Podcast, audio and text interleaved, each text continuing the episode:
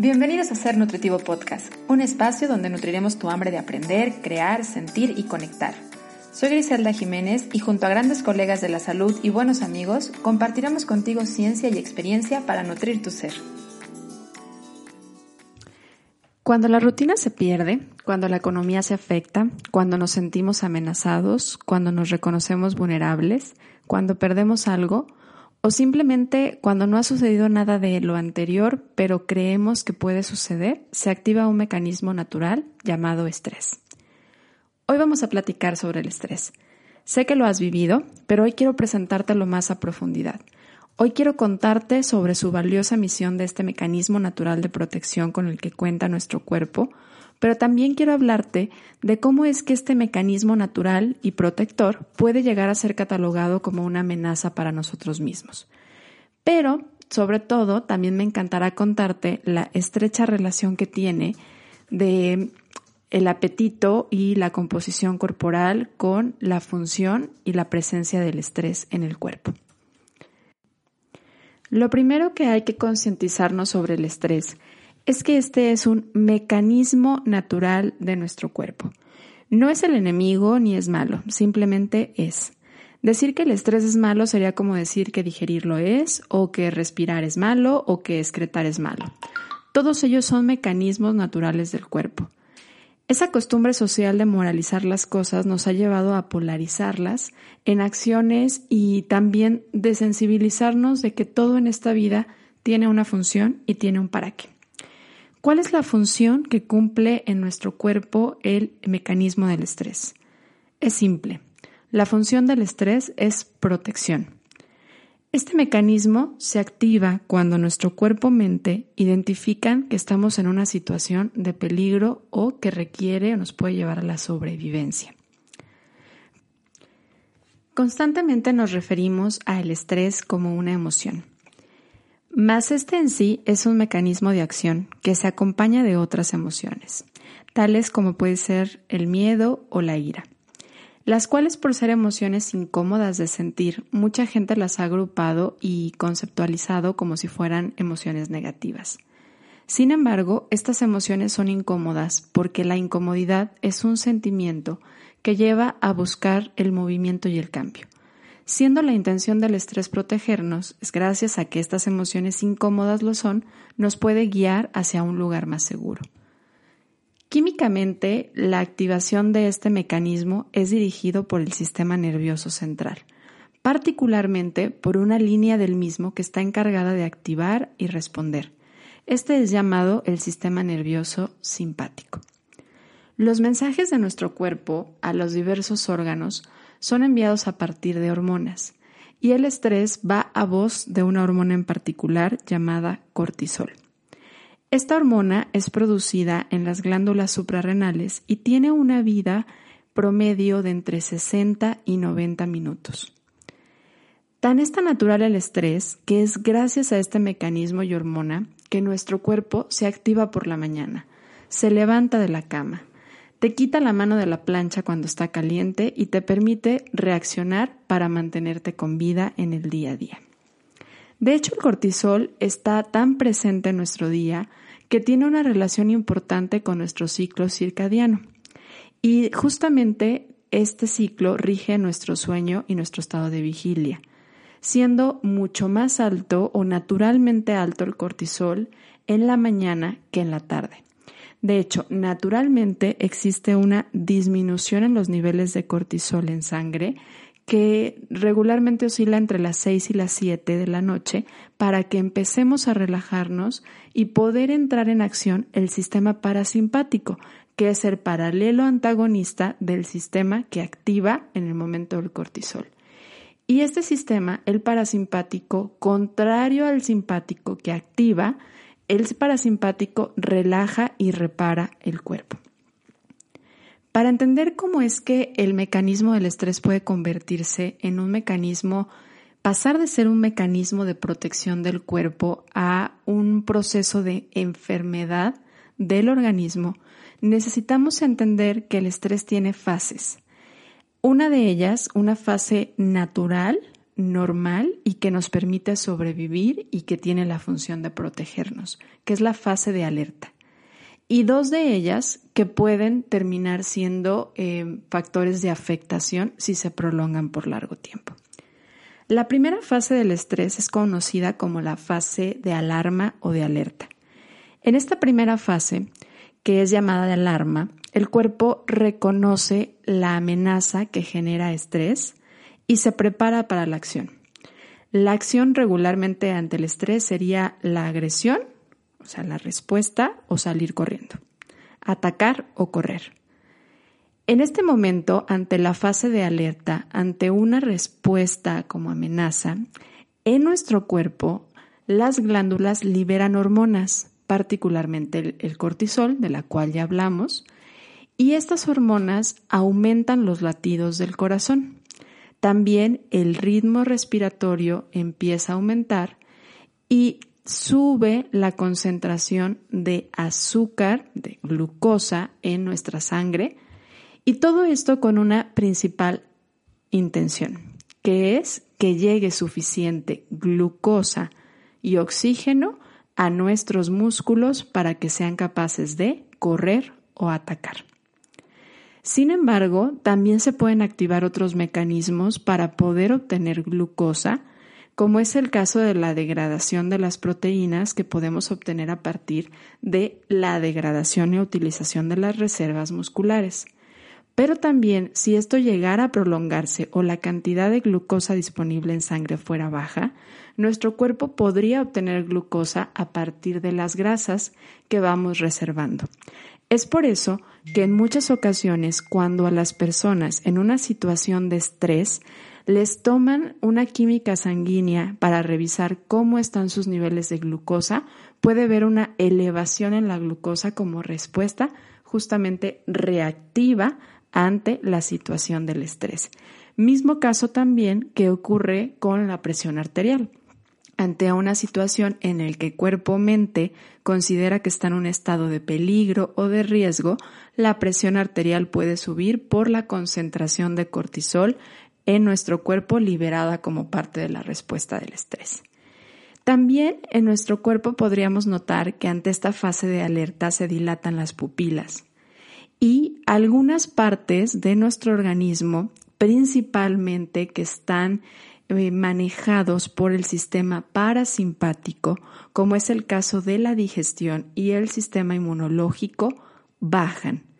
Esto quiere decir que es totalmente natural que ante una fase de alerta, como respuesta de estrés, se nos bloquee el apetito y por el otro lado no tengamos tampoco deseo sexual.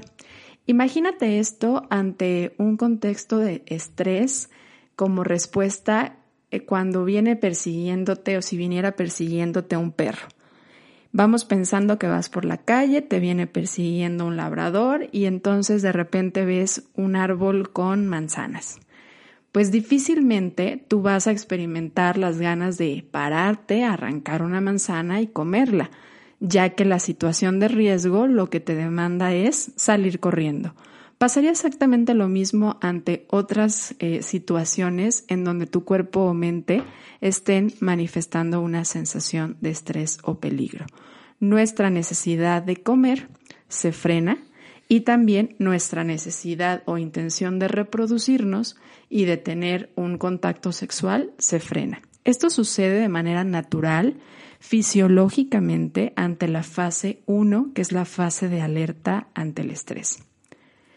Si esto se empieza a prolongar por más tiempo de el que habíamos hablado, que se mantiene el cortisol, que es entre 60 y 90 minutos, podríamos entrar a una fase 2 que se llama la fase de resistencia o defensa, en la que cuando el individuo soporta eh, el estrés físico o emocional por más tiempo, empieza a haber un agotamiento de las reservas. Esto quiere decir nuestra cantidad de glucosa disponible va a empezar a bajar.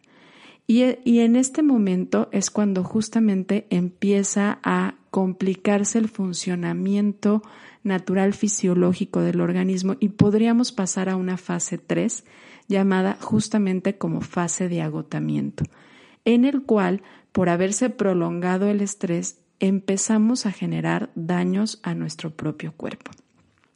Si la resistencia continúa, entonces entramos en una fase de agotamiento y es aquí donde el sistema inmunológico se ve reprimido y también nuestro nivel de energía se baja.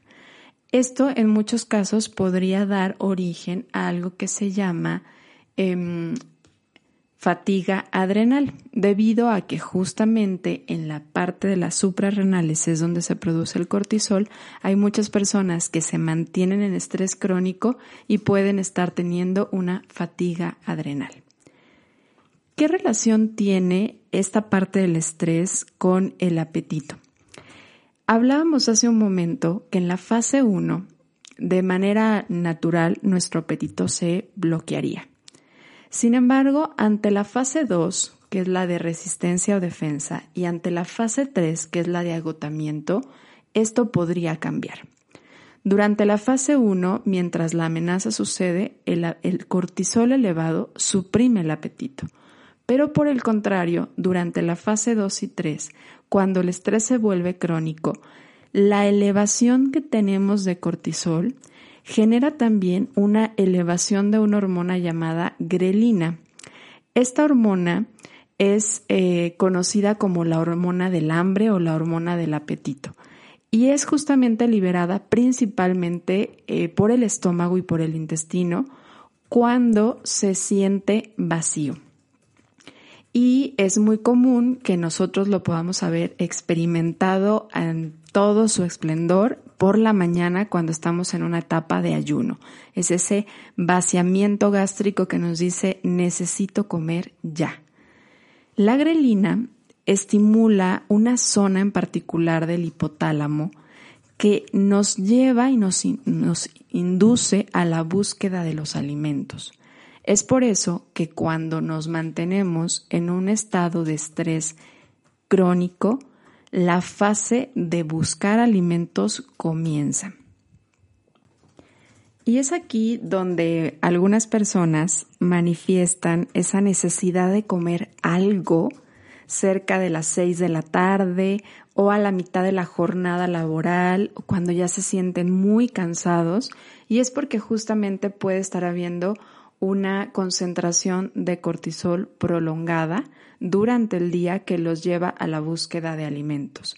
Y llevándolo a la situación y contexto actual que estamos viviendo socialmente y en relación también a cuestiones de salud ante esta pandemia, es donde muchas personas al estar en aislamiento social, al estar en cuarentena, se están yendo a refugiar también a el refrigerador, a buscar alimentos, a la alacena, a ver qué comen.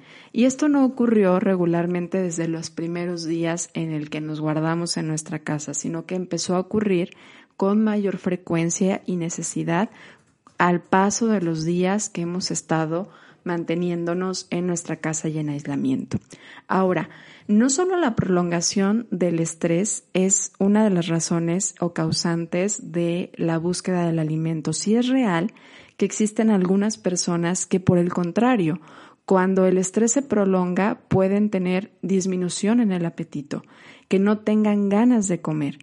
Y es que aquí es donde también hay otro, otro patrón que de hecho cataloga a las personas como comedores emocionales. Y esta, esta forma de catalogarlos tiene una distinción bioquímica principal entre las personas que son catalogadas como comedores emocionales y quienes no son catalogadas como comedores, o más bien serían como comedores no emocionales. La característica bioquímica es que las personas que son catalogadas como comedores emocionales tienen un nivel bajo de esta hormona del apetito llamada grelina, eh, en, la mañana eh, de forma basal. Y cuando es el, cortisol empieza a elevar y la grelina se eleva, la concentración de estas en plasma hacen que tenga una necesidad mayor de consumir alimento. Los niveles basales de grelina más bajos han sido también de hecho asociados a personas con ciertos desórdenes alimenticios que los llevan a este tipo de conductas como el atracón. Existe una relación entre la conducta alimentaria y determinadas señales que tienen que ver también con la parte de las sensaciones y el placer. Una de las sensaciones que nos hace saber que estamos fuera de una situación de peligro es justamente el placer. Es por eso que es sumamente común que cuando prolongamos los estadios de estrés, de cortisol en el cuerpo, empecemos a buscar maneras de experimentar placer para hacernos sentir seguros y protegidos o recordar y mandar señales a nuestra mente de que estamos eh, fuera de peligro. Los humanos contamos con un sistema de recompensa o de reforzamiento que hace capaz que seamos, em, que identifiquemos cuáles de las acciones que realizamos o cuáles conductas aumentan la liberación de dopamina en nuestro cuerpo. Y esta dopamina juega un papel de gran importancia a la hora de buscar, continuar y seguir una actividad o una conducta para sentir esa sensación de placer o bienestar. En relación a la situación de estrés, es sabido que cuando el estrés se mantiene de forma crónica, se inhibe la secreción de dopamina en el sistema nervioso central. Por lo tanto, la compensación de esa carencia de dopamina o esa falta de dopamina se puede intentar estar mediando a partir de algunas conductas, tales como conductas alimentarias que hemos reconocido que nos hacen sentir esa sensación de confort o de bienestar temporal, y por esa razón es que podríamos estar acudiendo a cierto tipo de alimentos asociados a la, al sistema de recompensa o reforzamiento. El problema sería en este caso em, continuar teniendo este tipo de acciones de manera indeterminada. Es decir, el alimento puede ser una forma de sentir seguridad, puede ayudarnos a sentir placer y puede ayudarnos químicamente a empezar a producir mejores niveles de dopamina y a controlar nuestros niveles de estrés. Sin embargo, como siempre, el hecho de que una conducta se vuelva nuestro único escape o nuestra única forma de poderlo trabajar se puede volver un problema. ¿En qué momento es entonces que el estrés se vuelve dañino? El estrés fisiológico o psicológico de tipo crónico es el que genera problemas en el cuerpo, ya que cuando el estrés se vuelve crónico, produce un nivel anormal de una sustancia que se llama glucocorticoides, y esta sustancia está sumamente asociada y estudiada al síndrome metabólico. Y de igual forma, esto tiene una relación con la resistencia a la insulina y esta misma con la acumulación de grasa a nivel visceral y es decir, la acumulación de grasa predominante en la zona abdominal. Y esto empieza a generar entonces un círculo vicioso porque a mayor cantidad de grasa a nivel abdominal, mayor producción de cortisol, pero también a mayor cantidad de cortisol, mayor cantidad de grasa a nivel abdominal. Y es aquí donde me parece sumamente importante recordarte también la función a nivel emocional y a nivel fisiológica que tiene la grasa. Y lo hemos platicado en episodios anteriores, cuál es el caso del episodio número 27 de la temporada 1, donde hemos profundizado en el tema del lado emocional de la grasa. Sin embargo, creo que cabe perfectamente recordar que la intención que tiene la grasa a nivel fisiológica es protección. La grasa funciona a manera de protección de una fuente de reserva de energía, pero también protege nuestros órganos vitales, haciendo una capita como protectora de amortiguar. Por eso no debería de extrañarnos que si el estrés es un mecanismo de protección, nos pueda llevar a la formación de grasa. Ahora, recordemos que esto no sucede desde la primera instancia cuando se activa el mecanismo del estrés en la primera fase, sino cuando se prolonga. Y es aquí cuando puede resultar también en enfermedades metabólicas. De ahí la importancia de buscar medidas que nos apoyen a relajar y a eh, estimular a la parte del sistema nervioso parasimpático, que es el que se encarga de reparar y regenerar los tejidos. ¿Por qué me pareció importante hablar sobre este tema del estrés justamente bajo este contexto que estamos viviendo socialmente ante una contingencia sanitaria en el que necesitamos estar resguardados y mantenernos en nuestras casas?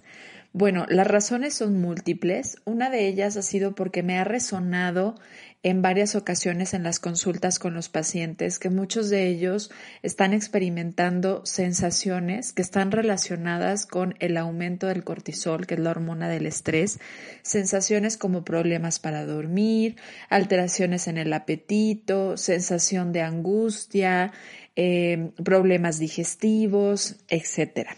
Pero también en carne propia, porque esto no es ajeno a ninguna persona, he vivido esta situación del estrés también.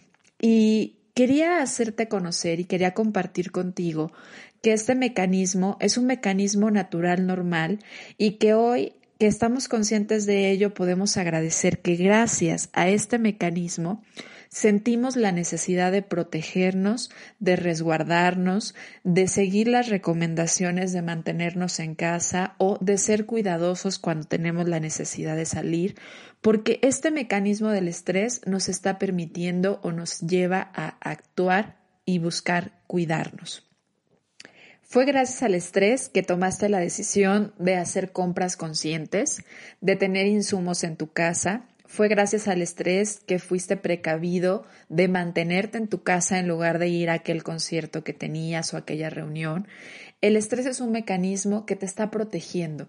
Sin embargo, cabe recordar que, como lo hemos platicado en este episodio, los periodos prolongados de estrés pueden causar daños y alteraciones en el tejido, en el cuerpo y en nuestra mente. Y algunos síntomas, como los que te he nombrado que experimentan algunos pacientes, son simplemente señales que el cuerpo te está mandando de que necesitamos regular los niveles de estrés.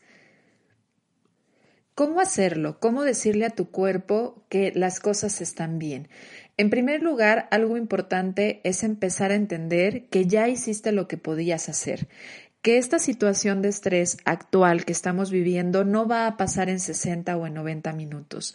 Es una situación que nos va a llevar días, semanas y probablemente meses en el que tenemos que buscar adaptarnos. Y favorablemente el ser humano está eh, acostumbrado y el cuerpo humano está hecho para la adaptación. Entre mejor nos adaptemos física y mentalmente a la situación que estamos viviendo, el factor estrés va a ir disminuyendo. Pero mandarle señales a nuestro cuerpo de que estamos seguros es algo que puede ayudar a disminuir esta, esta activación del mecanismo del estrés. Y una invitación aquí sería cuestionarnos qué nos hace sentir seguros. ¿Por qué ante esta situación todos la vivimos y experimentamos y generamos eh, algunas acciones diferentes? ¿Por qué para algunos ir a hacer compras y tener suficientes insumos puede generar que se sientan más seguros? ¿Por qué para otros ha sido más importante a lo mejor comprarse un equipo eh, de ejercicio en casa? Porque para otros a lo mejor han experimentado seguridad cuando van y acomodan su oficina, o tal vez otros hemos sentido esa sensación de seguridad cuando tenemos un plan B en nuestros procesos de negocios, etcétera. La forma de sentirnos seguras son muy distintas emocionalmente, pero fisiológicamente, las maneras en las que podemos hacer sentir seguro a nuestro cuerpo y activar nuestro sistema de reparación para evitar esta fatiga que puede llegar a ocasionar el exceso de cortisol, hormona del estrés, es a partir de la respiración. Cuando nosotros estamos estresados, cuando tenemos esta respuesta o activamos esta respuesta de ataque o de correr, lo primero que sucede es el cambio en nuestra respiración. Lo hablábamos ahorita sobre la fase 1 que ocurre justamente ante el estado de alerta. Nuestra frecuencia respiratoria aumenta. Esto es, aumentamos la velocidad con la que respiramos, pero la cantidad de oxígeno que entra es diferente. Por eso, cuando modulamos y empezamos a hacer respiraciones más profundas y exhalaciones más conscientes, le mandamos la señal a nuestro cuerpo de que el estado de peligro ya pasó. Las respiraciones constantes pueden significar para el cuerpo una señal de correr o atacar. Es por eso que uno de los mecanismos más básicos para poder ayudar a nuestro cuerpo a regularizar los niveles de estrés es la respiración profunda. Otro mecanismo sumamente valioso o un recurso muy valioso para poder disminuir este mecanismo de acción es cantar. Cuando cantamos, algo bien interesante que ocurre es que masajeamos a el nervio vago. Este nervio vago nos ayuda a activar el sistema parasimpático y es por eso que nos podemos sentir un poco más relajados después de cantar. Entonces, poner una canción y al mismo tiempo cantarla puede ser una forma de decirle a tu cuerpo que el peligro ha pasado. También, como lo decía al principio, muchas veces en realidad el peligro ni siquiera ha llegado, simplemente nuestra mente lo ha proyectado. Y es por eso que a veces hacerle entender a nuestra mente que no estamos en una situación de peligro actualmente y que hemos tomado las medidas de precaución para poderlas em, disminuir en el caso en el que lleguen, puede ayudar mucho a que la mente se concentre en el aquí y el ahora. Y uno de los mejores mecanismos para lograr esta parte de conectarnos y anclarlos al aquí y el ahora es justamente la gratitud. Por eso, empezar a hacer una lista de lo que sí tenemos, en lugar de enfocarnos en lo que hemos perdido o lo que creemos que podemos perder, nos ayuda mucho al anclarnos y a poder darnos cuenta que aún estamos en una situación en donde el riesgo es mínimo. Como mamíferos, algo que nos hace sentir muy seguros regularmente es nuestra manada. Y no es de extrañarnos que actualmente estemos viviendo una situación de estrés mayor porque el aislamiento justamente nos puede estar llevando a separarnos de nuestra manada y esto ocasiona que nuestro mecanismo del estrés se active. Así que es el momento de ser creativos para buscar sentirnos juntos, buscar a partir de la, de la distancia sentirnos en cercanía con otras personas, hacer esta red de alianza con nuestra manada y con nuestra tribu que nos permita hacernos sentir seguros a pesar de la distancia. Y también el activar esta parte del contacto. Si bien en este momento no es el momento ideal de abrazarnos y de darnos una contención física, generar contacto con las personas a partir de diferentes formas. Tenemos la posibilidad de hacer contacto a partir de lo virtual, pero no olvidemos también el contacto personal. Que nuestros sentidos experimenten sensaciones placenteras nos hacen de alguna forma mandarle la señal a nuestro cuerpo-mente de que el peligro ha pasado. Así que buscar la manera de activar nuestro sentido del tacto a partir de una cobija que sea suavecita, de una almohada que sea más confortable, de un olor agradable, untarnos crema, tocar nuestro cuerpo, ver cosas que nos agraden a la vista, observarnos a nosotros mismos, nos puede ayudar mucho a conectarnos con el placer.